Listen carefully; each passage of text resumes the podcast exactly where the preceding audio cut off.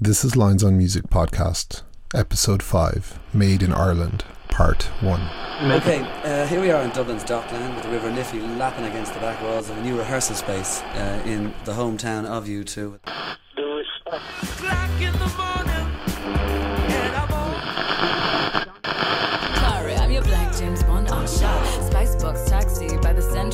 on WLR. In October 2020, Routledge published Made in Ireland Studies in Popular Music. This is part of Routledge's global popular music series, which, as they put it, is devoted to popular music largely unknown to Anglo American readers. When this was released, I was quite excited to read it. Obviously, there is already quite a bit of existing writing on popular music in Ireland, but this, to my knowledge, is the first edited collection of academic essays on Irish popular music, and as such, it's an important contribution to international popular music studies. When it was released, I was really keen to see what was included, what approaches people took, what artists and styles were featured, and I must say I really enjoyed this collection of essays. This episode is part one of two. For the podcast, I was interested in speaking to some of the editorial team about the whole process and how the collection of essays came together, how they decided on the thematic sections, and just to get a whistle stop tour of the book in general. And we'll get to all that shortly. For part two, I wanted to take an in depth look into one of the chapters. There are some really standout chapters in this collection, such as Aileen Dillane's essay entitled Faith, Fury and Feminism in the Body, Voice and Songs of Sinead O'Connor. I also particularly enjoyed Eileen Hogan's essay entitled Parochial Capital and the Cork Music Scene. Particularly compelling also was Tríona Ní Shíocháin's essay, The Politics of Sound, Modernity and Post-Colonial Identity in Irish Language Popular Song. And it is this essay that we will take an in-depth look into in part two. But for now, let's get back to this episode. Made in Ireland is edited by Áine Mangaoang, John O'Flynn, and Lonán Ó Briain. And in this episode, I speak with Áine and John about the collection. So, by way of a quick introduction, Dr. Áine Mangaoang is a postdoctoral fellow at the University of Oslo. Her work is concerned with how music is used, experienced, and mediated in everyday life, particularly by those on the margins of society. Starting in Norway, her current project, Prisons of Note, aims to map the use, experience, and circumstances surrounding popular music in places of detention. Her first monograph from 2019 is entitled Dangerous Mediations YouTube, Pop Music, and Power in a Philippine Prison Video, and that is available from Bloomsbury. Dr. John O'Flynn is Associate Professor of Music at Dublin City University, where he teaches courses in popular music, film music, music sociology, and intercultural music transmission, amongst others. To date, he has six book publications, including the forthcoming Music, The Moving Image in Ireland, 1897 to 2017, which is also on Routledge. And he's written numerous peer reviewed journal articles, book reviews, and, and encyclopedia entries. His research interests include film music, the sociology of music, and popular music, amongst others. So, with introductions done, let's get into the conversation. I began, well, at the beginning, by asking how the project came about. Áine and I were working together on a project based at St. Pat's, Dublin City University, on mapping popular music in Dublin. So um, we had that that year, and I suppose it went beyond the year of the project to where we had lots of conversations um, about popular music studies in Ireland. Even though our project, that one was specifically based on on, on Dublin, um, and it was actually applied research related to tourism, but after the project, yeah, that's where we started to think that there, while there have been some great uh, books um, on a generic general history of popular music in Ireland, we didn't really um, have something that really brought together this critical mass of studies that, that have emerged in recent years, partly from people uh, doing PhDs or other kind of research, whether it was Irish based, UK based, or elsewhere. So, so we kind of came up with that idea, but then um, Lonán Ó Briain um, and I were both down at the ICTM uh, World Conference that, that was in Limerick in 2017, and so independently, Lonán um, saw the Routledge stand there. They had their whole made in series, so so it was sort of um, so it was sort of like two plus one. Then we became a, a, group of three people who were looking at the same thing. So I suppose it was uh, half and half our idea and then the Routledge series just being the perfect fit. And actually, you know, in the I guess before the preface in the book, you know, it does kind of explain the Routledge series. You know, there's a couple of other European countries covered. I think Hong Kong um, and a few others. Um, but yeah, I guess the aim of the series is to identify popular music kind of outside of the the kind of mainstream Anglo-American kind of the, the dominant kind of uh, artists and probably discourse that we're kind of normally familiar with. So I guess the theme of it is to you know bring to light kind of music in Ireland, I guess in, in, this case. Yeah, and I mean something that's kind of interesting in the introduction, and you talk about this is you know the complicated political and kind of geographic backdrop of Ireland. So you know obviously we have the the south. Uh, the what's the Republic, and then we have Northern Ireland, um, and you mentioned this that there's a, the different kind of mediation that happened in you know I guess in the last kind of 40 years, probably, or maybe older, actually longer, um, you know, with the BBC and other kind of dominant media sources over there. Uh, and then in the Republic, then we have a different kind of um, media, um, I guess, body, the Radio Éireann, or, you know, what would be uh, RTÉ Radio 2, for example, for popular music.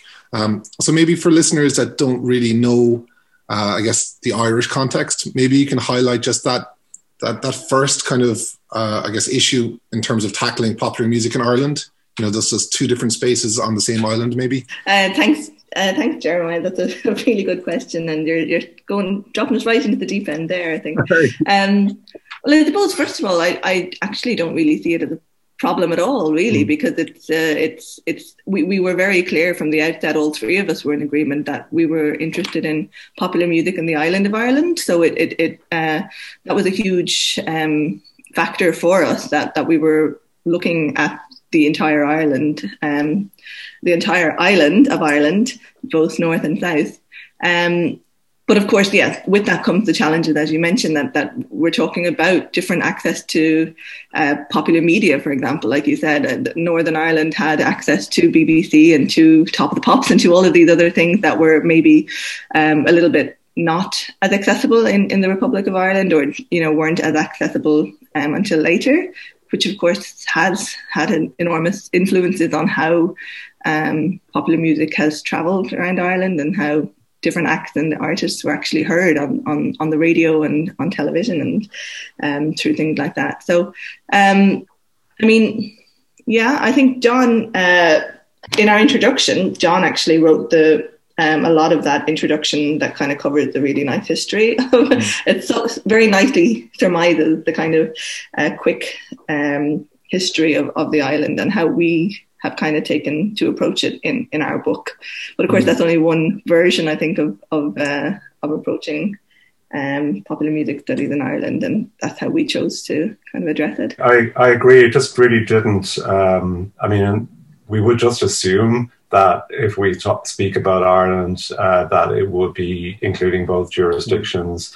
Uh, but you, you raise a really important point because the there was a tendency, particularly in a lot of um, Irish history and Irish Irish music studies as well, um, and it might have been because of revisionism that people just just generally spoke about uh, when they had these books uh, up to quite recently. It was about the twenty six counties, as though um, we had no connection with the, the six counties that, that form Northern Ireland. So.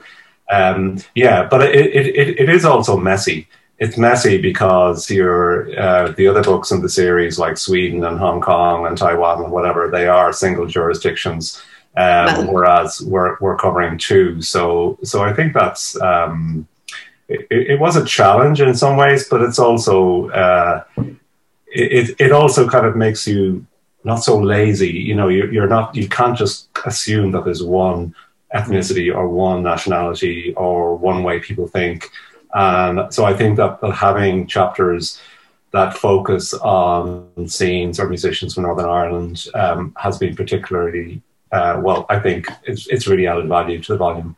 I will actually add to that point just very briefly that mm. um, actually there was one example that that I did turn to more than once um, from from the book series actually, and it was the made in um, made in Australia and Aotearoa slash New Zealand. So so that book also dealt with you know two two dis- two uh, distinct territories, and and uh, I think that was quite useful for us as well, or at least for me. Mm. Um, in thinking about how we'd approach it here. Oh, yeah, I think it's just kind of an important point to touch on at the beginning of it, just as kind of as John, as you said a minute ago, it is it's just got a bit of messiness to it in a way. Um, and then also, and again, you touch on this in the introduction, there's the added element of the diaspora as well. So, of course, all the kind of extended Irish first generation or second generation who live in England as well. And I guess mm. that's touched on a little bit. Um, maybe kind of link, linking to the space or to the to the place, I should say, um, is also maybe the definition of popular music. So maybe we should probably just like stake out that very briefly. Um, you know, of course, Ireland has a rich history of traditional music. Um, traditional Irish music or trad music. Um, and for some, that is maybe a vernacular or traditional form of music, but for others, that is the popular music as well. It's also the music of the people. So, I mean, maybe you could kind of give us some like sense of what you mean by popular music in relation to to the text here. John, do you want to take it? Probably too early in the morning. Yeah, you need you need to finish that tea, don't you? Um, yeah, I I think it. Um, you know, it's sort of all of, of what you said. Um, popular music can be defined by any music that is enjoyed by large groups, large populations.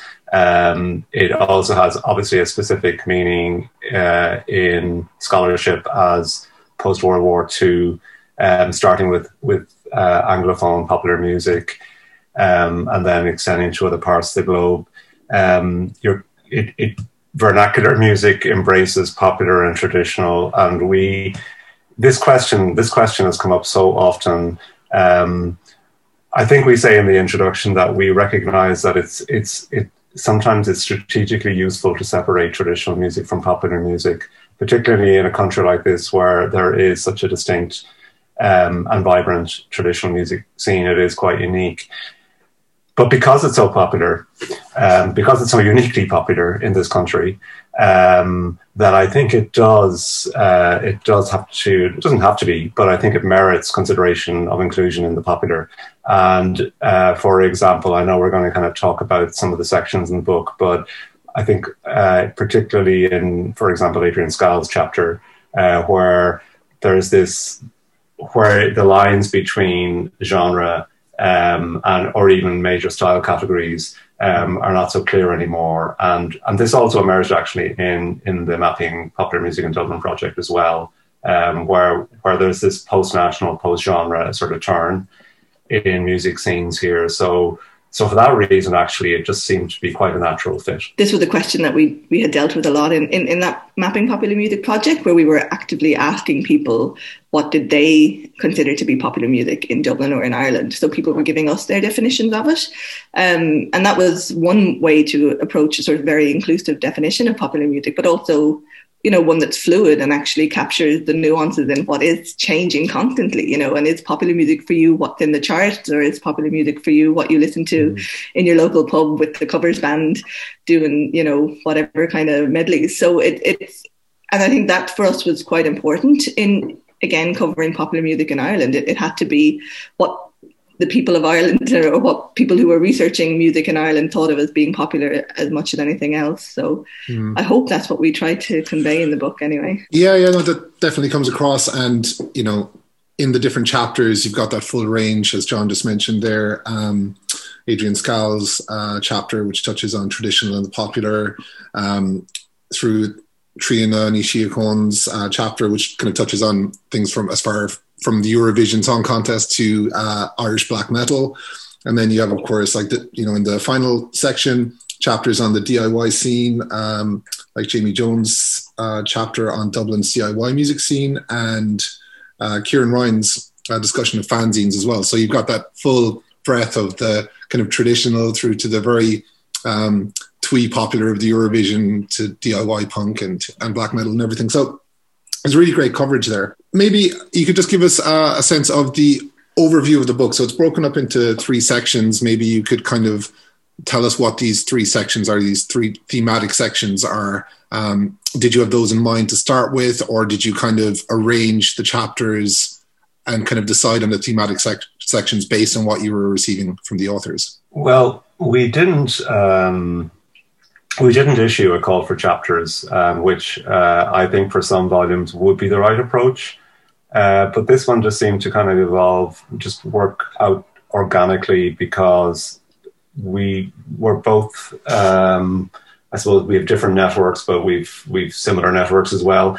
And we're from going to all of the conferences, from being at IASPM particularly, uh, but also ICTM and even Society for Musicology in Ireland, um, and through other networks. We we we kind of knew what was was out there, but we also discovered some new things. So so I, first we were looking at at um, the really good scholarship that was emerging, and then I think the probably with with those categories at the back of our minds, probably without saying that as such, and then and then we kind of looked at what we had, and then we came up with the um, with the three categories. That's that's again a messy process, um, but they seem to be. I think you know like history historiography is mentioned in the first section, but obviously it, it, that's that's a thread running through everything. Everything is a history, everything is a story. So, uh, but then the the central one, um, I suppose maybe to go back to the first chapter, the first section, um, very specific histories like uh, Michael Mary Murphy's chapter on uh, record industry. You know, that's just a just a wealth of material there that um, I certainly wouldn't have known an awful lot about. I really enjoyed that chapter. It's very much a history of Irish record labels. Um, and, and something that we kind of touched on a while ago and that you mentioned in the introduction that even though there's been lots of writing about popular music in Ireland, this is the first, you know, um, specific collection on popular music in Ireland. So it, you know, it, it does kind of distinguish itself as that. Um, and so I thought it was great. Yeah. So part one is music industries and historiographies. And the first chapter there, which you just referred to, is a history of Irish record labels from the 1920s to 2019 by Michael Mary Murphy.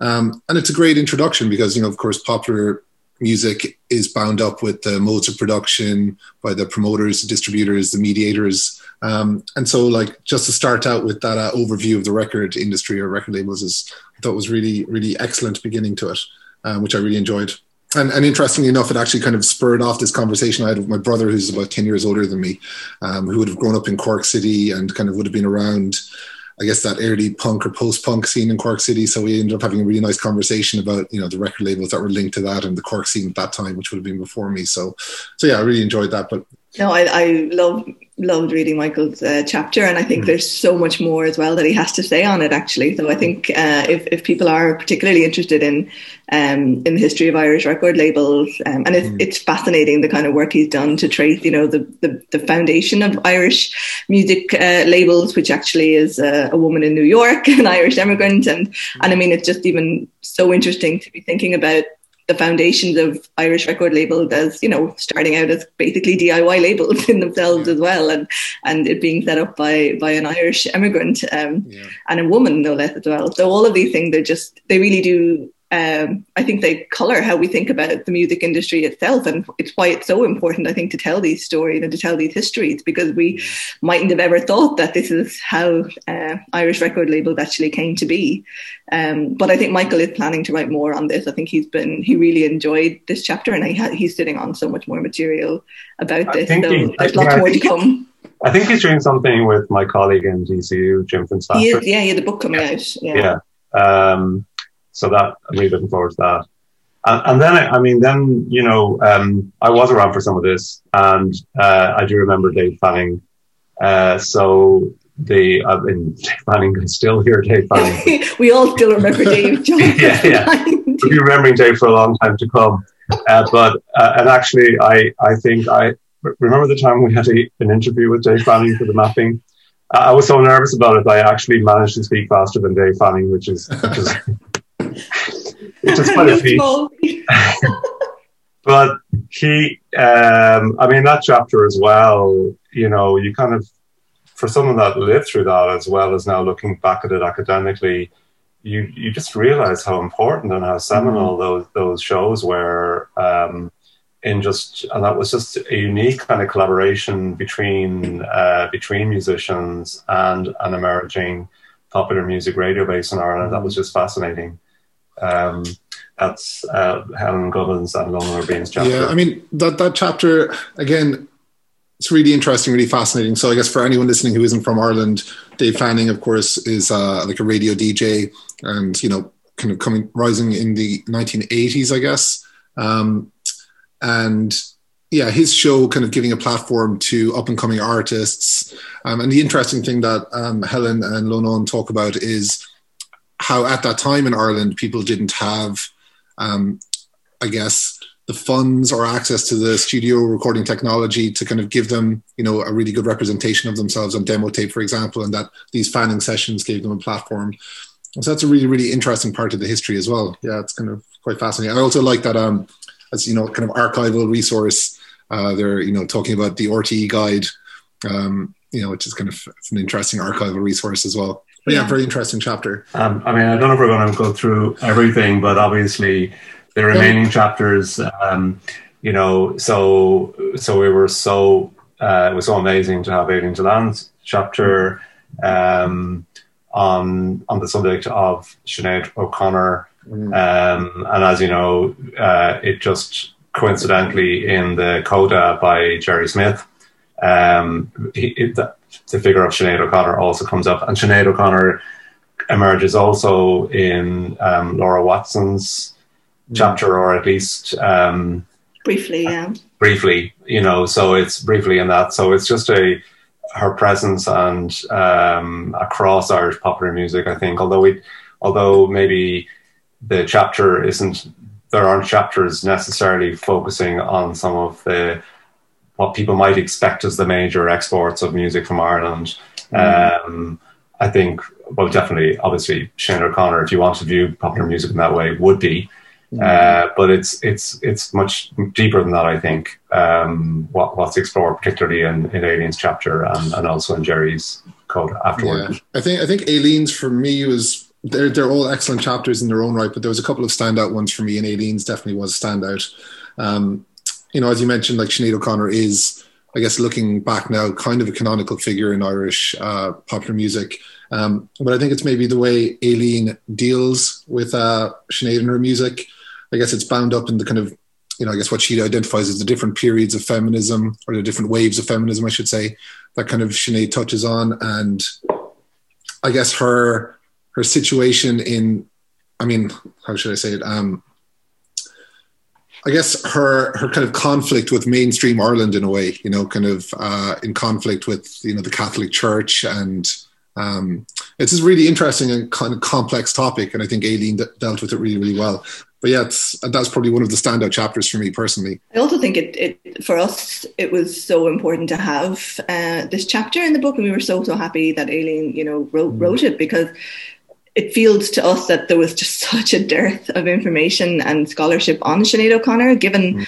given how much work she has contributed to popular music, both within Ireland and internationally. What a mm. hugely important figure she is and continues to be. Um, the fact that she's you know still producing amazing work, uh, mm. you know, in a career that's probably spanned over thirty years now. So uh, you know, it, it it's quite it was quite shocking for us, I think, and probably one of the motivating factors anyway in, in, in this book that you know that people like her have been sort of largely omitted from popular music history, mm. You know this is part of the task of this, and uh, part of the joy of doing this book was to be able to give a voice to a lot of these figures who mm. have kind of just been marginalized for whatever reason.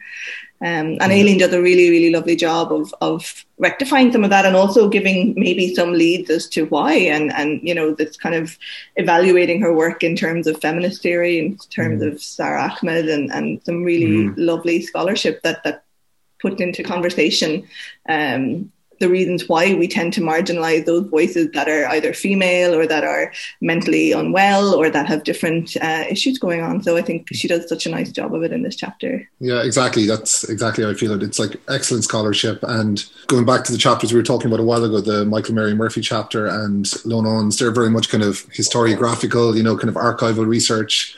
Um, whereas, you know, as you said, in terms of scholarship, Aileen's is much more critical, critical theory, you know, drawing on the work of Sara Ahmed as you mentioned. Um, so yeah, it's kind of you start to see the different kind of methodologies at play here in the different writing. So that's really really fascinating as well. It also presents the challenge of actually writing about a living person. You know, someone mm. who is act, uh, actively still producing work, and just the ethics involved in that too. To write about somebody in a way that that focuses on their work and and uh, yeah, making that the, the, the focus of the article. I think that was just really uh, excellently handled by Aileen too.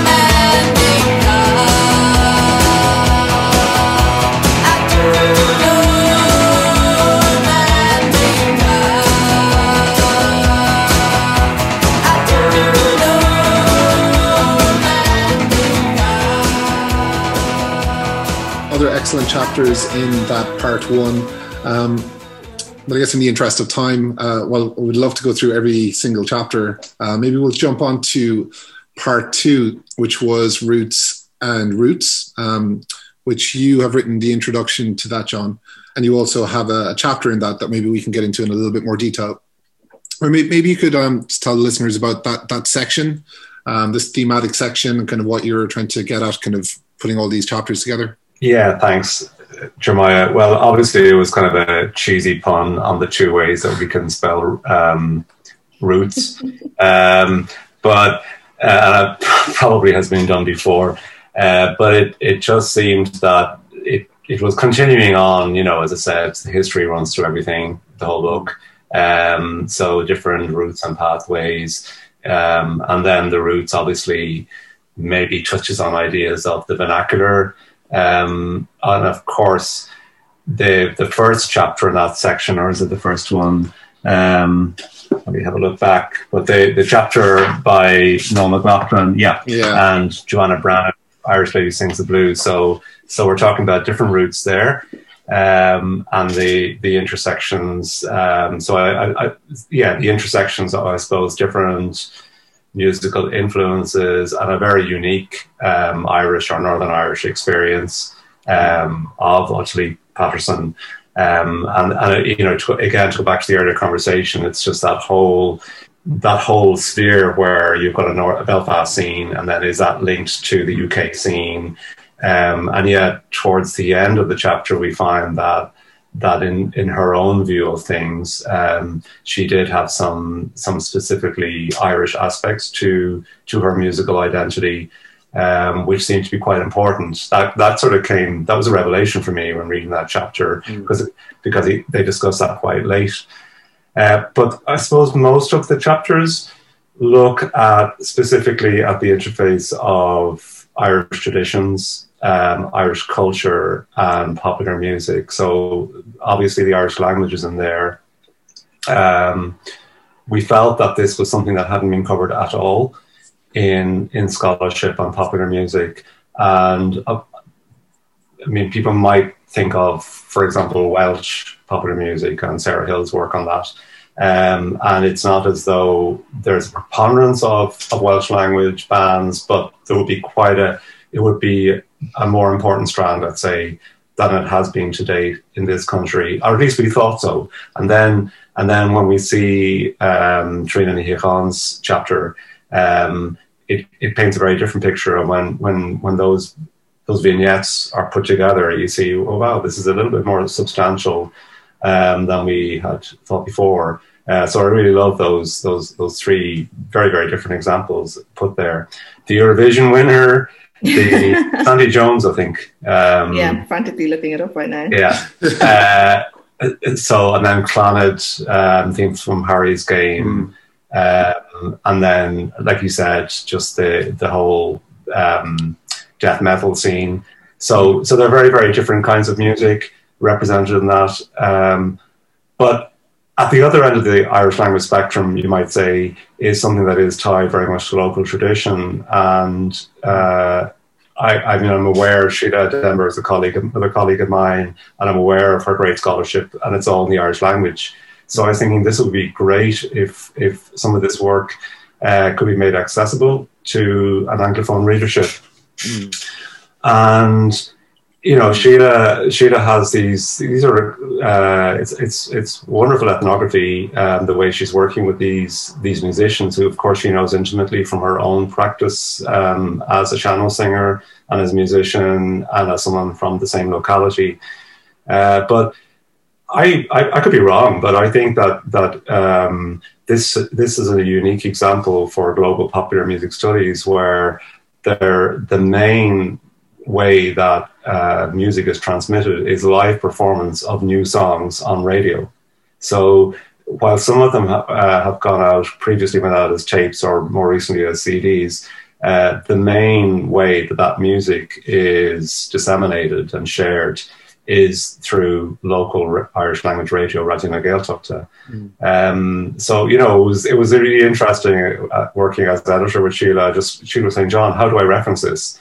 Um, you know, it's it's so I, I, hadn't really expected that we would we would come up with something that was quite unique. And of course, from a musicological point of view, the, the uniqueness of it is that it's blending this idea of sean-nós idiom with your largely three four metrical country and western songs. Mm-hmm. Uh, very often a Aeolian mode for the for the music geeks who want um, to kind of go into those details. But that was really quite interesting as well. That it it was uh, also talking about a unique hybrid genre in that context. Mm-hmm. Um, and then I mentioned Adrian's uh, chapter, uh, which was really fascinating um, in terms of of again. I think it's very strong on theory. This chapter um, in in looking at, at, at the concept of post genre um, and and whether we can whether musicians really are considering the categories that uh, whether whatever kind of commentator, whether it's academic or journalistic, are, are putting on music the labels that we have. Um, we've mentioned the the chapter by Noel and Joanna, um, and then of course we have uh, Stephen Millar's chapter, which is obviously on a, on a quite a disturbing topic, mm-hmm. um, which is on on one aspect of his more broad ranging study on music during the Troubles and music and its connection to political violence.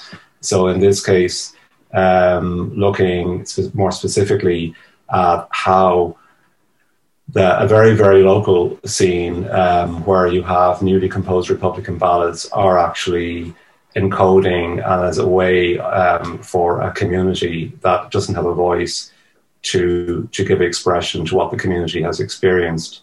Uh, and I just want to say, you know, that this is quite separate from the kind of commercial Irish Republican ballad scene, which, uh, although it's connected, you might say, because it covers some of the same repertoire. But Stephen's chapter, um, for me, was just such an insight into seeing how important um, a political ballad is for for a cultural memory and mm. as a way of of keeping alive in, in memory some of the events that to this day have not um, been properly investigated in terms mm. of the atrocities experienced by all communities in Northern Ireland. Absolutely. It's interesting just the kind of topics that cut across all of those chapters. Um, you know, I guess language, identity, cultural memory. Um, in a funny way, they also can link to some of the chapters in the next section, which we'll get to in a little while. But just thinking of uh, Griff Rollefson's chapter about um, rap and hip hop in Ireland, there's just, you know, even though that's quite far away musically from the chapters here, uh, there's just that cultural reference as well is kind of happening quite a lot there. Um, and maybe we'll come to that in a while. But before we do that, um, the final chapter in part two, Roots and Routes, is your own chapter, uh, which is called Other Voices in Media Representations of Irish Popular Music and again, that's a really, really interesting chapter. Uh, I really enjoyed it. So, yeah, I guess what you're talking about is the idea of otherness, uh, what you say in mediations of Irish popular music. Um, so maybe you could give a little bit of context, especially for those maybe who aren't from Ireland that might listen to this.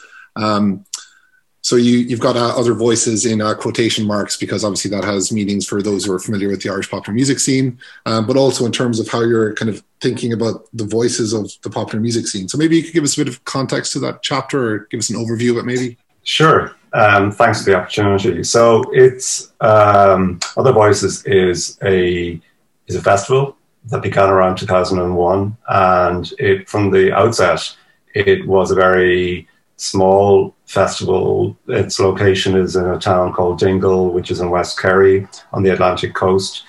Uh, the capacity, audience capacity of the church is so small that from the outset it was broadcast. So while it does have this aura of liveness, um, I think this, the festival and its organizers have been really successful in transmitting that aura of liveness uh, to much wider audiences um, through uh, it started off first um, and it continues with with TV broadcasts um, primarily on RTE the national broadcaster in Ireland. Uh, but they originally started with with CDs and then they uh, they have obviously podcasts um, or they have Spotify this um, and then the festival moved around. So it, it, it became a it became linked to a brand, and um, this other voices brand, Um, so they, you know, they had their own. Uh, they they moved to in Ireland to places like Ballina Mayo, to Derry, to Belfast, um, to Electric Picnic Festival, um, and then to London, to Berlin, um, New York. So so it's it's this it's sort of linked almost with this um, this idea of showcasing what in the promoters and the organizers um, perspective would be alternative music acts coming from Ireland. And so I, I interrogate that. Um, I wanted to to write about it because I think it was really it's really important. It's it's such a phenomenon um, in Ireland, and it's a really important one. Um, so I, am writing from a point of view of admiration of, of it as a as an enterprise, and I'm also writing it um, from a critical perspective, insofar as it it um, it projects this idea of alterity and being the other voices of Ireland, and it plays a lot on this this idea of having uh, geographical marginal status. But in fact, what I argue is that it's at the mainstream, um, and it's it's at the mainstream of Irish media.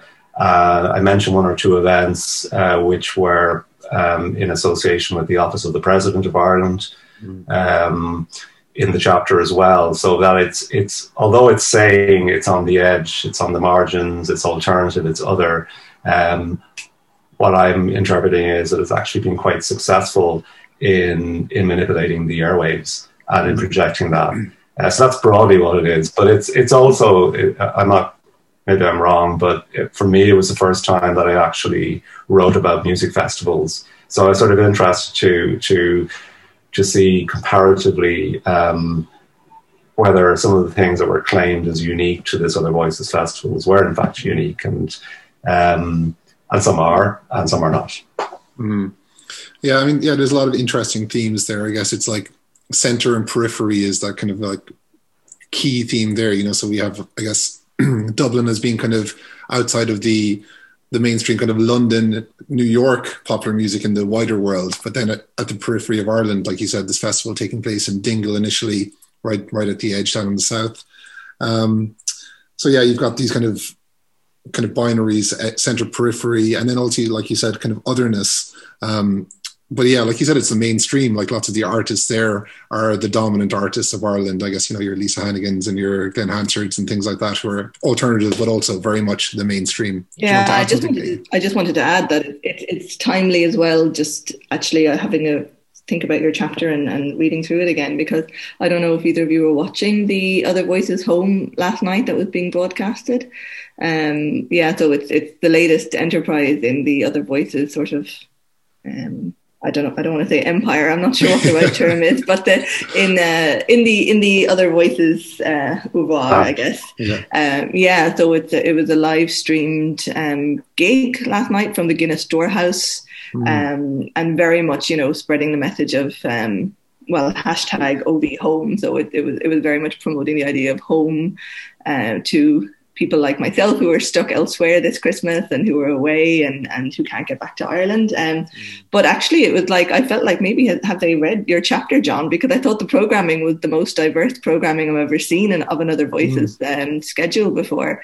So it was quite interesting. They, they covered a lot of genres and um, I think they, you could tell that they really were, you know, going the, the distance to try and kind of um, include as many different genres and styles and uh, representations of Irish popular music um, as you probably could in like a 90 minute or whatever length mm. of it sort of a gig it was. So, um, you know, so it, it, it's interesting how these things are obviously they're constantly um, evolving in and of themselves as well. And, and that, you know, this other voices that you talk about in this chapter is very much a snapshot of what it, what it is and what it was at that moment. But they're changing so much as well. There's there's there's um, new things happening within that organization and new things happening mm. within. Gosh, I mean, I don't want to think about how much has happened even within Irish popular music since we finished the book. Absolutely, uh, yeah.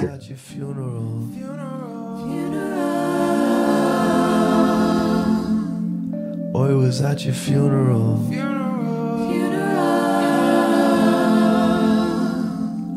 I was at your funeral, I was in the cubicle, I was there when you were young. laid out looking beautiful.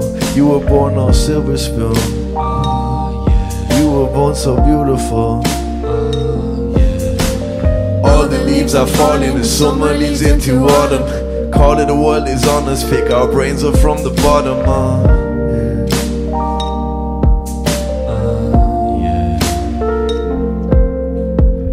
Dublin City rains in my soul. It's a fucking savage reason to come home. Savagery that they all had to leave their homes. But it's a fucking savage feeling to come home. Maybe we just don't belong. But I was at your funeral. I was in the cubicle. Oh yeah, yeah. I was there when you were young. You were there when I was one. Oh. I was at your funeral. Your mom was on the pew with me. Oh, yeah, I saw you at your funeral. Maybe it's not news to you, but I'll be leaving soon. I'll be leaving. Molly Sterling. Yeah, that's, that's interesting that you're talking about. You know, it's now online, obviously, given the context of COVID and everything. But um, but it has, as you talk about in the chapter, this um, history of kind of reaching out kind of to the diaspora, and you, uh, you kind of mentioned that a moment ago. Um, like the people involved in this were linked to uh, that Royal Albert Hall performance um, hosted by the President of Ireland. Uh, which I guess is about the Irish diaspora, especially the Irish in London, but it was featuring primarily Irish based artists, right? Um, so these are some of the other topics that you touched on. Yeah, and, and, and you know, I, I um, I hope it comes through in the chapter that I, as I said, I really admire the uh, the achievements of it and the reach, and particularly the production standards. Um, they're just they're just they really raise the bar of of media production of popular music in Ireland. Um, so I hope that comes through as well. Um, I, I, suppose really the only question that I'm left with is um, if it is if, if this is something that that does enjoy this central success, why why is it um, why is it still framed in this in this sort of term around otherness? Uh, but I think that you know the compared to the only comparison I can think of is the Jools, and I mentioned the Jools Holland show. Mm-hmm. Um, you know, it, it's just I love that show because it just I just feel I'm there with the liveness of it, um, and I think I think other voices does that. Um, so yeah, I'm I'm I, I, was aware of that show, but I haven't seen it yet. Oh yeah, I'm looking forward to catching up. Okay, so I guess that leads us on to part three, which is uh, scenes and networks. Um, and so this was the uh, kind of thematic section that you uh, kind of, I guess, can we say, edited or curated, Áine? Um, so maybe if you want to, would you maybe want to mm-hmm. just give us an overview of some of these, maybe, or touch on one or two of them at least? Yeah, yeah, yeah, no problem. I, I mean, obviously, if time was not an issue. I'd love to talk about all of them in detail because I thought they were all uh, so so enjoyable to edit, yeah. and and so it was really a pleasure working with the authors on these chapters. Um, yeah, I mean, I think you know it it, it kind of ended up being this way that this this ended up being the most sort of recent um, and the kind of more contemporary. Mm. Uh, side of popular music that that was talked about in this uh, last section. So even though the book didn't really intend to be chronological and it didn't necessarily follow that the whole way through, it, this last section is definitely the last sort of post 2000 um, kind of popular music, um, and so that's why it sort of ended up um, covering inadvertently covering sort of the effects of digitalization and the internet and how that's shaped a lot of Irish popular music in the last uh, two decades. Um, and yeah, I mean, again, it just we sort of sh- shaped this section based on on the um, scholarship that the authors in question gave us, and, and kind of ended up working it in that way. But yeah, the the just to give a quick overview for for those listening who are interested, the, it, it has uh, five chapters, and the first one is from Jamie Jones, um, who's at uh, University College Dublin, and, and, she wrote a gorgeous chapter about um, underground music in Dublin's DIY scenes. Um, and she writes beautifully about how the kind of Dublin DIY sort of kind of 2000, mid 2010s scene is both sort of uh, a standalone scene in and of itself, but actually because it's so small and fragmented, it, it does rely heavily on these sort of international DIY networks, and that that actually um, means that even though the scene itself can seem quite precarious from the outside and constantly, uh, you know, venues are being shut down, all of these DIY spaces are suddenly just collapsing, and people are having to like find venues for gigs at the last minute. But but because it, it is this uh, very active online, and because it sort of crosses genres, it's not just about one particular music scene and music style. Uh, that people are able to find these incredible, incredibly fast solutions and incredibly on the ground. Uh, ways of, of acting and coming together. So it's um it was really it was a lovely insight and a really beautiful ethnography that she she gave us of of Dublin's DIY scene. And of course already no sooner had she written it than so much of it was outdated because the the venues in question of course had had gone and you know some have been replaced some haven't there's a lot of spaces that just folded and people are still waiting and, and it just shows like how important it is to have these kind of flexible spaces for um for this sort of underground music scenes because mm. um, it's really difficult to to make things happen when there isn't um, an actual space to do this. Mm. Um, uh, actually, it's interesting that three of these chapters have like particular overlap. I think so. The Jamie Jones one that you just mentioned, and then uh, the Caroline O'Sullivan one on the death of a local scene, also about Dublin music scene and the digital age, which mm. is particularly interesting because it's got that um these two different demographics. The ones that mm. were kind of part of going out to clubs and venues and kind of being visible on the scene and engaging with the scene. And then this kind of post digital, if I can say that, um, group of participants where they didn't feel those kind of connections to have to go out to venues.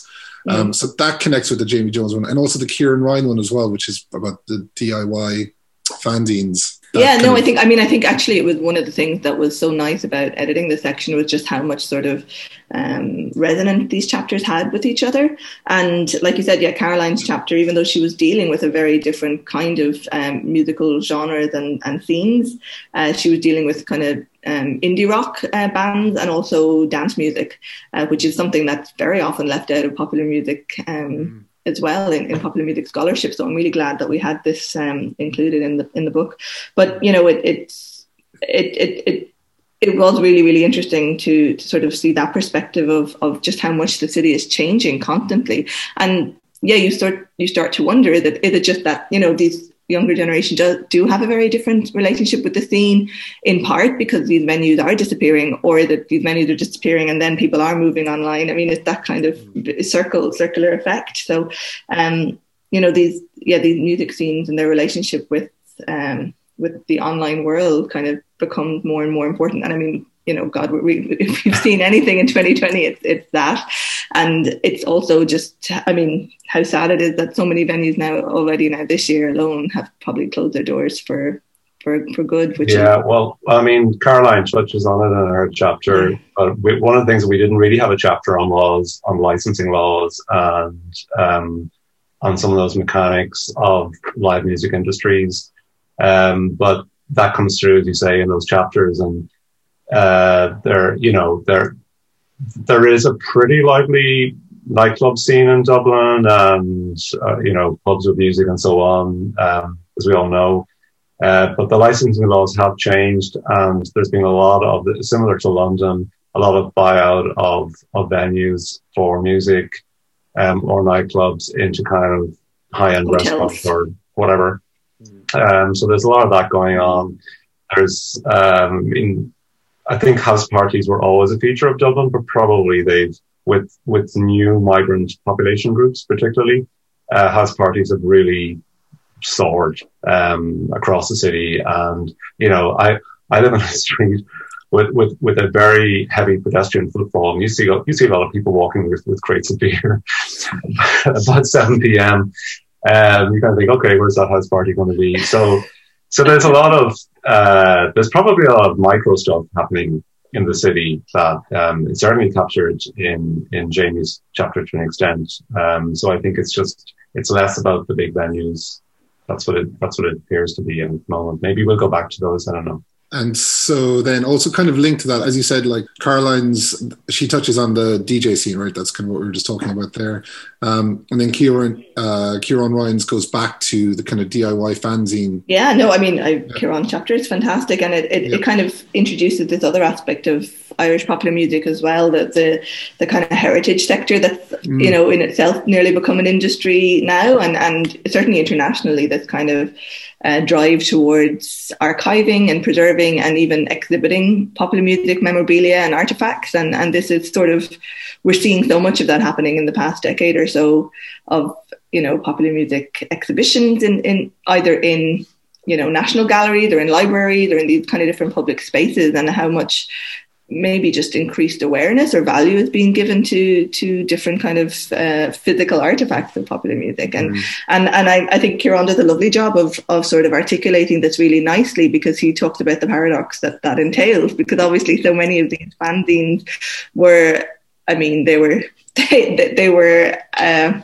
very much anti-establishment. They were a lot of punk. There was a lot of um, I mean, the, the, idea of probably being collected and put into a book for some of these zines and for some of these ideologies is probably laughable. So it's mm. it's uh, it does present an interesting paradox and sort of I guess a bit of an ethical conundrum as to what to do with these kinds of aspects of popular ephemera. Um, how how do you collect them and keep them and display them in ways that is both keeping with their intent and and uh, also though you know preserving them in a way that can be accessible for mm. future generations so uh, so i think he yeah i mean it's his uh, work is so interesting um, on that end and it, and it, it, it ties nicely to a lot of other international movements that are you know there, there are so many of these kind of zine archives popping up all over and, and again it's not just about music then there's there, it's kind of much more um, multidisciplinary than than uh, one particular art form yeah it's very interesting like uh, i guess he kind of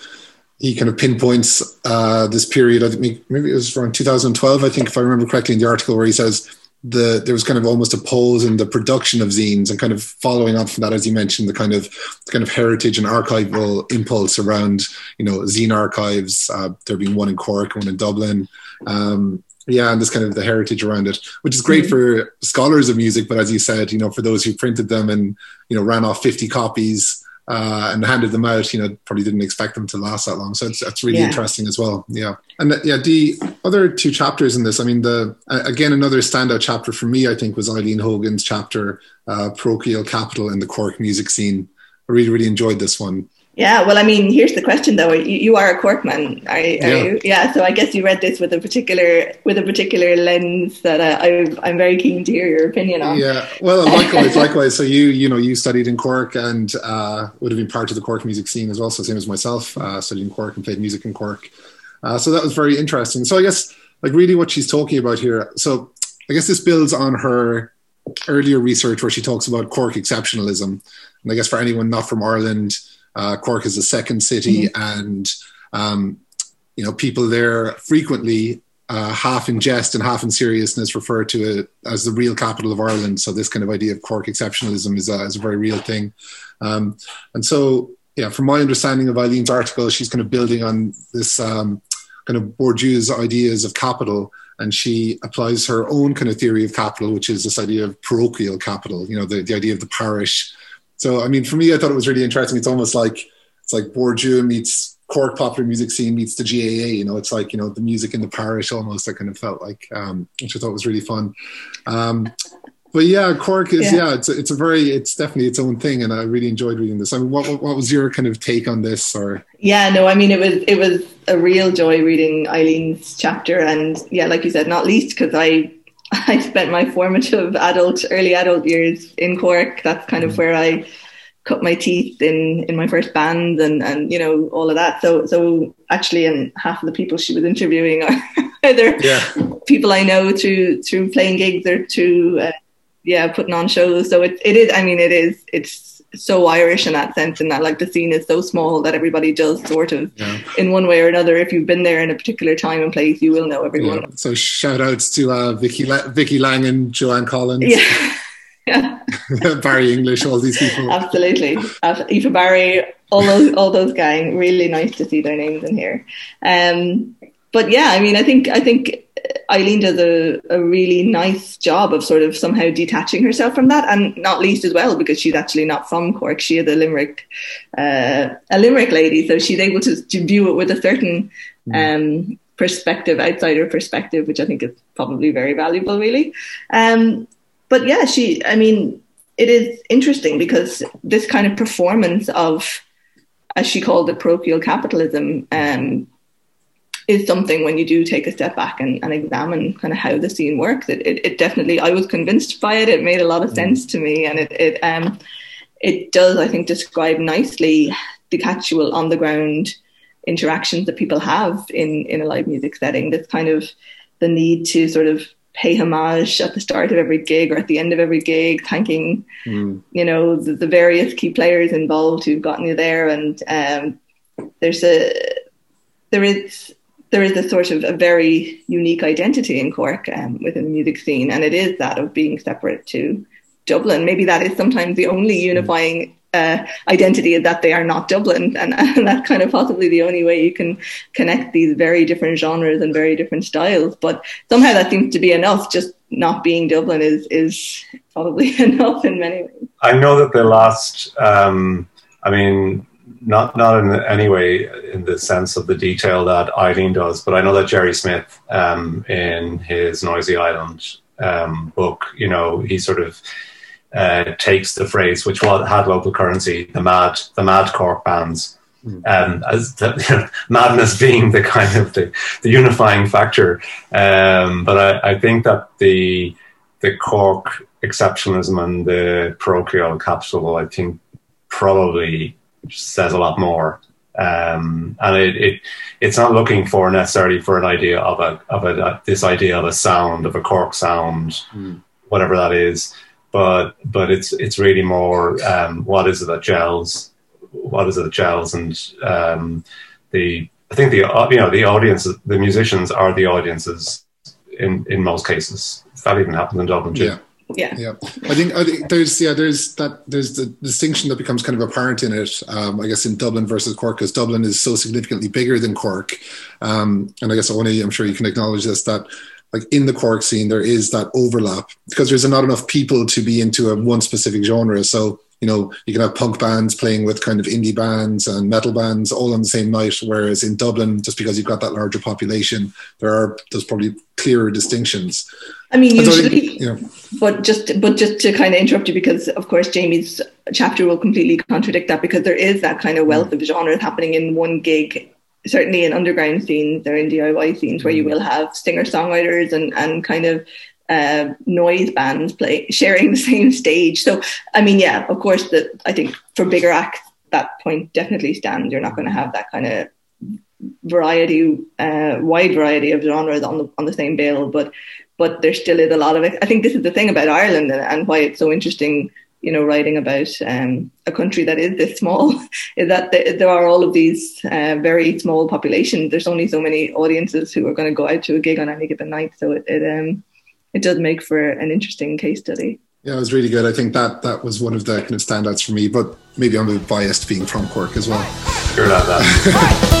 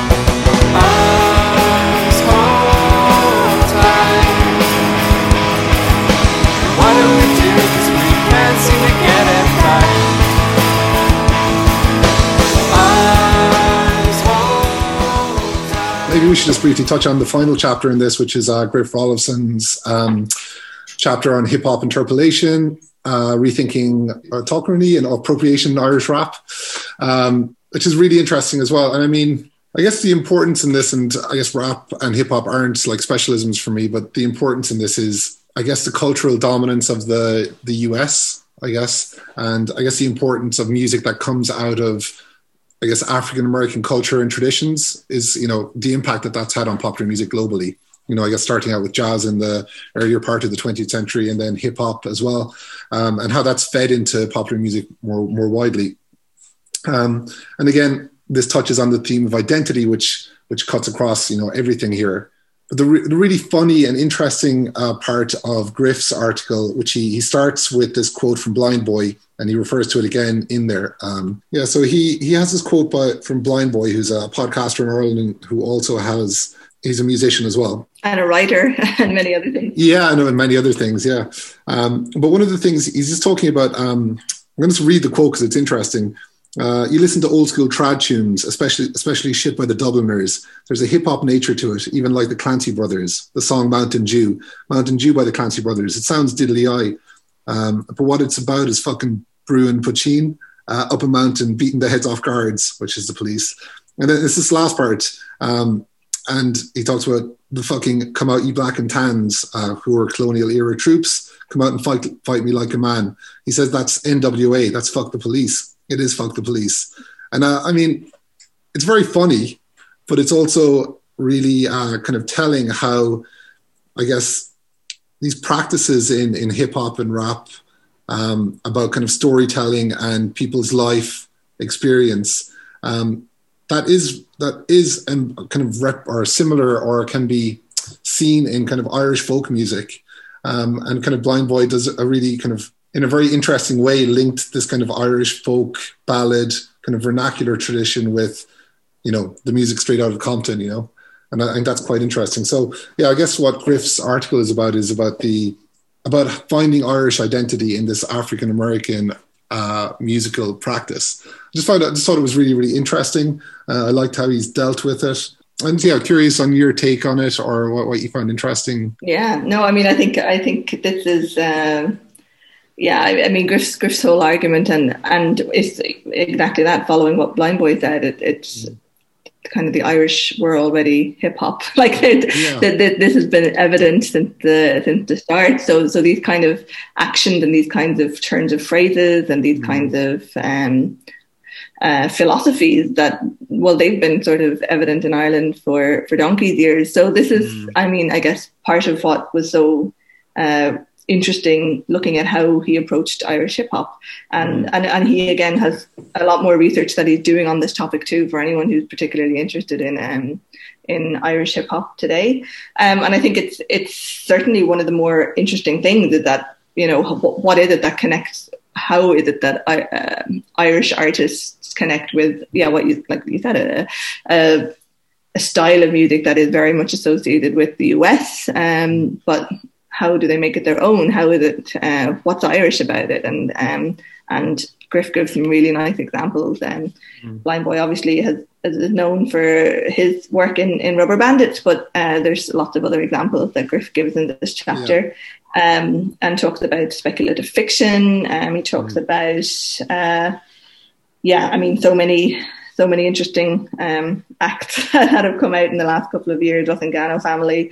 Uh, he talks about Scary Éire and, and, and kind of different uh, hip hop acts that have you know from like two mm. decades ago as well. So yeah, I guess, I guess, as a piece of research, it's really use, useful because the way he analyzes it, the kind of textual analysis, it could it can be kind of reapplied to like other musical scenes in Ireland. It's this kind of, mm-hmm. you know, finding Irish identity and representing Irishness in these I guess musical practices, be them like folk rock or or rock or punk or whatever, that are kind of emanating from other places, but it's kind of like finding the Irish Irishness in that or representing Irishness through that, which I think is interesting. So I think Griff's work is really useful methodologically for other researchers and kind of looking at other areas of popular music. So that's kind of what stood out to me about it personally. Yeah, I mean, obviously the, the project on your strategy is the this uh, Cypher CIPHER project um, at UCC, which is funded by the ERC, and that's a global hip hop project.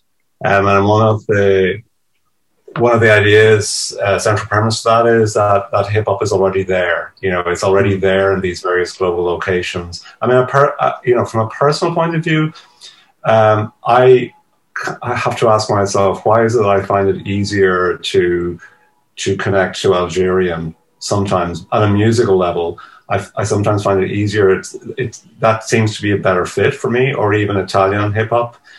Um, and I think it's something to do with with this unease between. We kind of felt that there's this that almost Irish ballad tradition is the opposite of hip hop because we're in for these long extended melodic forms, and, and hip hop is is working on a much different kind of musical bases. Mm. Um, and what I really like about you know, and I think at first when when acts like Scary Éire and so on came out, people were quite critical of Dublin or Cork or Irish accents in general um, fusing with hip hop, and I think that's changed a lot um, because because I think that the artists themselves, it's not just something graphing something onto a genre, but as you said, it's going back into it's going back into social issues. It's going back into deeper issues of social protest. So yeah, I think it's it's it's a really fantastic exploration. And I yeah. think I'm glad you raised the point of accents as well because it, obviously it comes up in in this chapter, um, but it's something that I think is kind of littered throughout the book as well, and and it is that really sort of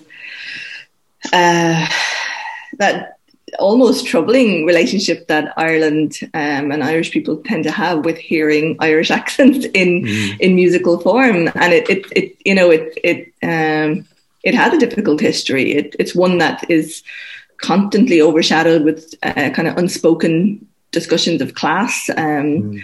And place and identity and belonging and all of these issues that are so so important to talk about but that we just uh, still are are kind of very political and and mm. are still topics that are not often addressed but it is really heartening to see how much especially i think in the last even 5 years or so yeah. how many more acts have come out who are rapping, singing, using much like uh, just a really like clear vernacular that's mm. um that's just yeah it's heartening because I, I feel like that's a real shift from even 20 years ago when uh, you know to sort of really sing in your in your actual accent um what was potentially quite a quite a political thing. I mean, I think it always is, yeah. but it um, but if, if it happens more, then it becomes a conversation that we're we're more used to. I suppose. I, th- I think it kind of it comes back to like the start of our conversation with just the messiness of Ireland as well, and it's I guess it's negotiating with like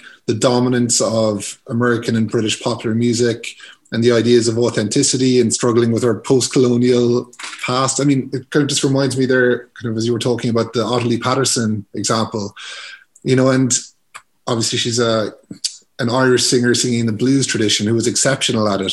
Um, but then, of course, there we go. We've got these uh, Irish rap artists now who are really embracing their Irishness, their uh, regional dialects, um, and kind of turns of phrase as well. And then Ottilie, who's kind of really kind of representing the blues tradition then as well, and actually being accepted when she toured in the states by blues musicians there as being kind of as having the sound or the soul of the music, maybe. Um, so yeah, I guess it's kind of part of this longer negotiation with identity and authenticity and and voice. It's kind of which cuts across lots of these chapters. Absolutely, really absolutely, and I think it's it's uh, Griff's chapter in particular as well that the the connection of hip hop with the Irish English language and then Hiberno English mm. it, it's so interesting and and and the relationship just with literature and with um, language is, is really really interesting and it's something that came up in the project that John and I worked on before before this book, the Mapping Popular Music um, in Dublin project about about sort of that uneasy and at sometimes um, very complex relationship with um, Irish music and literature and and um, identity and, and issues like that. But I think the the messiness that you talk about of, of all of these things is of course what makes it all so so beautiful and so enjoyable to study and makes it such a joy to um to listen to all of these things um i think i think so anyway and i think it, it's it's something that i that whole idea as well came up for me anyway in in the um, afterword especially. Um you know talking to neil hannon and and this, especially issues of identity and um belonging and all of these kind of very tricky conversations that you could say are happening at the moment in, in this kind of Brexitish still looming above us all uh, conversation. send your father up. I follow the better who got the sound system. Sing on the London posse, I go money mad with them. I open out the door to go into the jacks. Me is waiting on the landing. Yeah, smack, turn on that fucking wireless that Jamaican shit. Your mother has a headache and you wake up Mickey White. Ah, yeah, right. I'm in the kitchen drinking tea. All of a sudden it dawns on me, fuck, it's all there. I swallow off the tea, when I'm at how I spend the money. Let's hand it at the counter buy me Janus Uncle Tommy. I'm walking for a goal. Now it isn't that far, but there's a bastard of a hill at the top of the new park. There's a queue outside the office. It's too small a place, but 57 pound off is worth the fucking wait. The smell of feet, the smell of sweat, the smell of cider. Now there's a young one in front of me and a wine up beside her. He looks at her and grunts, then he starts to pick his ring. When he's finished doing that, the to sing. Yeah, the so yeah, I guess that takes us on to so that's after part three. You have a coda with two sections in it. Um, so the first is a chapter by Gerry Smyth, making spaces and saving places, and then the next one is is kind of an extended interview that you've done with Neil Neil Hannon, uh, famously of the Divine Comedy. I wonder, did you initially interview Neil with the intention of writing a more kind of scholarly article and then decide to leave it more kind of journalistic, like an interview, or you know what was your kind of intention with that? Because you've obviously left it outside of the three kind of thematic sections as well so maybe you can talk to that a little. Um, well i think I'll, I'll, the, the, the, main reason actually is basically is the format that we inherited of the book. So uh, so this series uh, have very kind of actually quite strict guidelines in how they um, uh, format the book. Well strict within reason but they basically all include an afterwards section which is um, designed to be an interview with um, an artist from the country, and and it's designed to be sort of published in that sort of conversational form. So my discussion with with Neil was always, I think, going to be shaped in this kind of a way. Um, I ended up probably writing maybe a little bit more of an introduction than some other of the books in the series have, but I just felt like it warranted a lot of uh, um, prefacing and, and I think it there's a lot of you know things to cover for people who may not know his career or or know of it briefly but don't realize the extent of the amount of work that he's done. Um, because I think he's someone who again is very often kind of left out of the Irish popular music canon. Um, even though I would consider him to be definitely one of the foremost uh, pop artist of the island of Ireland, without a doubt, um, in terms of just output and career and longevity and styles and just songwriting technique and, and voice and a lot of other and, things. And his and his work also across obviously into film and TV. Sure, yeah. yeah. yeah I mean that's it. I mean, he he works on so many different uh, platforms, so it's uh, yeah, it was actually just such a pleasure to get to mm. you know talk to him in depth and and I think there was so much as well that couldn't fit into the into in, uh, into the actual published thing in the end. So there was a lot more conversation that could probably make a whole other article. But yeah, he's yeah. He's, he's, he's, a really interesting subject, um, and I guess because he's very much you know an Irish musician, but then he's also kind of at the periphery in a way as well because you know you you do ask him in the interview about being part of the Irish scene, and he kind of I guess he just says he's kind of there and he isn't in a way. He's kind of like part of the English scene as well, and he's just you know, I guess when he when Blur and Suede were happening, he was kind of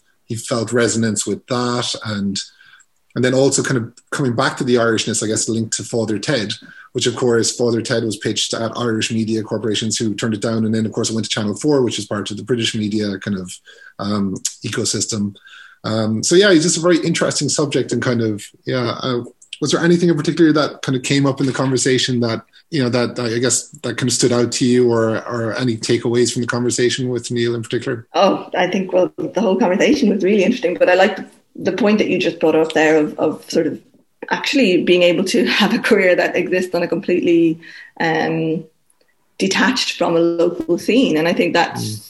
Actually, so much more representative than what we might think as well, especially now. I mean, I think maybe during um, the kind of 80s and 90s when Neil was talking about it, it might have been slightly more exceptional to kind of just completely bypass the local scene and just go straight to to London and or just kind of operate on this French and, and very much more European international stage straight away. But but you know it it it is also uh, the case that happens to a lot of artists and especially from smaller countries. I think sometimes you can just see yourself. Uh, it just it, it doesn't work out that way. And and actually I think as well, from talking to a lot of people uh, throughout the course of you know editing and writing this book and and through other projects as well you just sort of see how much for a lot of people dublin isn't an attractive place to try and set up base and to try and slog that out as a musician. So it, it is interesting to see the other trajectories and the other pathways of, of, of i guess making it as an artist. And i guess for me, it also links to probably one of the most famous examples, in fact, probably the most famous example from Ireland of somebody who's managed to completely bypass the live music scene in the country at all. In fact, internationally, would be somebody like Enya, who just mm-hmm. can go on to have uh, an unbelievable international career and um, be the highest selling artist of all time, solo artist out of the island of Ireland, and has never um, done a concert tour or any kind of gig. So I think there's it, it's really refreshing. I think really to kind of have have it reminded to us that there's so many other ways to be a musician and to be an artist that doesn't actually involve having to tick all of these boxes and go about it in a particular route. That there's so many other ways to um, express yourself and, and get your music heard and get your voice mm. heard but that because maybe people don't go the traditional routes or don't have um, that kind of history seeped in particular networks, that very often then sometimes it can lead to people being kind of on the periphery of of that history or of that retelling. So mm. yeah, uh, it, it it, was fun. It was really fun to have this conversation with Neil, and, and he was really generous with his time and with his mm. with his thoughts. So I hope that kind of came through in the interview. Yeah, it's a great interview and a great kind of case study, and, and like you said, the book does really well in in that sense. It talks about the nitty gritty of the scenes, like Eileen Hogan's, you know, very much in Cork and of Cork, to like as you mentioned, people like Enya and Neil Hannon, who kind of almost circumvent that whole traditional kind of hierarchical scene structure. And I guess we've been talking for quite a while already. Maybe as we kind of wrap it up, having finished the project and finally got it uh, published and out, which I'm sure you're happy to kind of get to that point, you know, and I had some time maybe to sit back and kind of let it sit and come back and think about it. What What are your takeaways from the whole project now? And um, maybe if you have any thoughts on like future trajectories of research on Irish popular music, kind of based on what's here um, or maybe any omissions or you know any kind of final thoughts about the work and you know the future of popular music in Ireland. Well, it might be a good point to to just mention uh, one chapter we didn't, uh, which is Gerry Smyth's, mm. um, because uh, you know I, I, apologize. I think earlier I referred to that as the afterword, whereas I think strictly speaking it was called the coda, but it's like an mm. afterword. Yeah. Um, and so you, you so as you know, you don't know what someone's going to write when you invite them to write an afterword, and they've looked at the volume. And I think, uh, and I think, uh, to be very honest, and you know, I'm really pally with Gerry, but at, at first I kind of read it and I thought, I was I was just stunned. I didn't know what to, to think. And and then you know because he's talking about the green turn and he's he's linking popular music studies to issues of ecology, mm. and this is all pre-COVID. Um, but it was very telling that he was looking at you know from somebody that has a vast experience of researching this area that he's looking at you know, he looked at, at, at the Pogues Rainy Night in Soho and, and Sinead O'Connor again on the Late Late Show, more recent um, appearance. The, the, Late Late Show being um, sort of the number one chat show in Ireland, and and it was very interesting to see how he compared the the concerns of what popular music studies were maybe in the 1990s um, with what they might be now, and how how fixed ideas of identity and of of performance and place and space are so different to what they were. So so I just wanted to mention that because it it it sort of um, it kind of half answers the question. So it was a really really wonderful con- contribution to the book.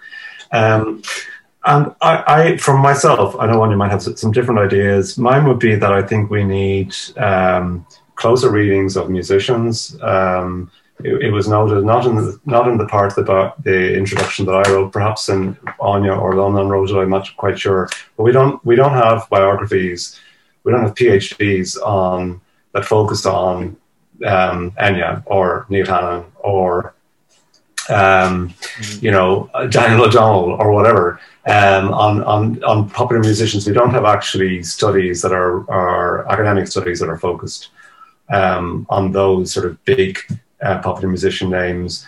Um, personally, I would like to see more of that. Obviously, um, much more on, on local scenes. Um, could be, I mean, for example, you know, we we we we touched on uh, some places in the book, but there are many more places in Ireland. Um, so Belfast, Dublin, Cork, Limerick, um, and a couple of other places were mentioned. Uh, but there are far more going on, and there are small town and or big town and small city scenes as well. Um, and maybe maybe closer readings of particular moments. Um, so I'm, I'm I'm I'm involved in, in the review of of Noel McLaughlin and Joanna Braniff's book tomorrow evening, um, which is how Belfast got the blues, um, published by Intellect, 2020, and you know they're focusing on on just the sort of the middle years of the 60s in Belfast, pre Troubles, and maybe just put centering on 1964 and the Rolling Stones visit in 1965 and the Peter Leonard film and so on. Um, and I'm, I'm, I'm kind of reading that this week, and it's just, I'm learning so much. I'm not just learning about popular music, but just about the Ireland of the time, the Northern Ireland of the time, um, the Dublin, Belfast connections, and so on. So yeah, that's that's my um, that's my thoughts on it for the moment, and what we might be looking at, sort of uh, major artists, smaller scenes, um, key historical moments, or maybe not key historical moments, but but moments that are interpreted um, to show us a different kind of history. Yeah, and two two things that come to mind there. Um, because uh, you mentioned cl- something that's missing are closer reading of musicians, maybe like PhDs on specific musicians, like you said, maybe Neil Hannon or someone. Um, yeah, and for me, I, I, definitely like that kind of work. But do you think the reason that there isn't more of that at the moment is that it's it's kind of less of a trend, I guess, in the kind of ac- academic study of popular music now to kind of focus on individuals because it has that kind of almost reflective canonizing effect Whereas now we talk more about like topics and concepts in a way, dealing with kind of yeah. I, I don't know if you kind of get my. I mean, yeah. I, I no, I see your point completely, Jeremiah, and I think uh, yeah. On the one hand, you, you could say that that is less the trend to focus on mm. individual artists and things like that. But at the same point, when we were when we were writing the introduction, John Lonán and, and myself, like we were going through sort of recent PhDs that have been written on any kind of topics to do with Irish popular music, and um, we mentioned it in the introduction that you know there is this great work coming out of Ireland that that deals a lot more with sort of local scenes and mm. um, different networks. But then internationally, what's being written about Irish popular music kind of falls into the category of U2 and only U2. So mm. you know you get these very different stories um, and perspectives that are being told, and and you know it's it's it's obviously it's great that there's scholarship being done on U2 mm. for sure, but it kind of I think it, I feel like it just there's still going to be re, re uh, retelling a, type of a, a rockist aesthetic um, and a very kind of boy band, guitar band type of um, representation that isn't actually, as we've seen through this book, isn't all of that, isn't all that re- uh, reflective of what's actually happening in Irish popular music or has been happening happening yeah. in the last century. Um, so for me, I think that it, it I think we've left lots of breadcrumbs throughout the book of, of where we would love it to go. And there's so many things I would have loved to include as well. Had we, I mean, I think our book in the series, as far as I know, we maxed out the number of chapters we could have had. Um, we have the, I think, compared to all the made in um, in the Routledge Global Popular Music Series books, I think ours possibly has the most number of chapters. So we really we really pushed it as much as we could to include as many chapters and include as many voices.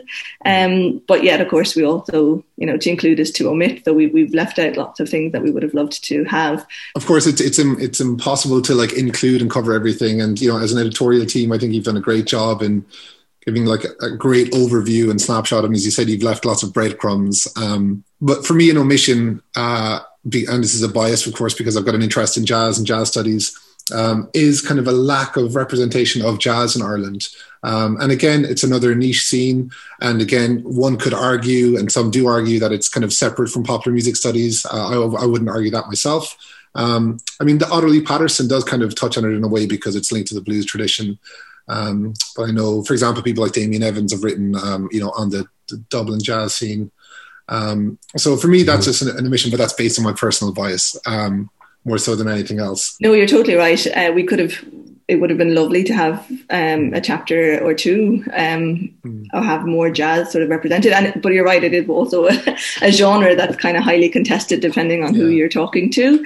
Um, and another chapter that we you know would have loved to have seen would have been on Irish country music.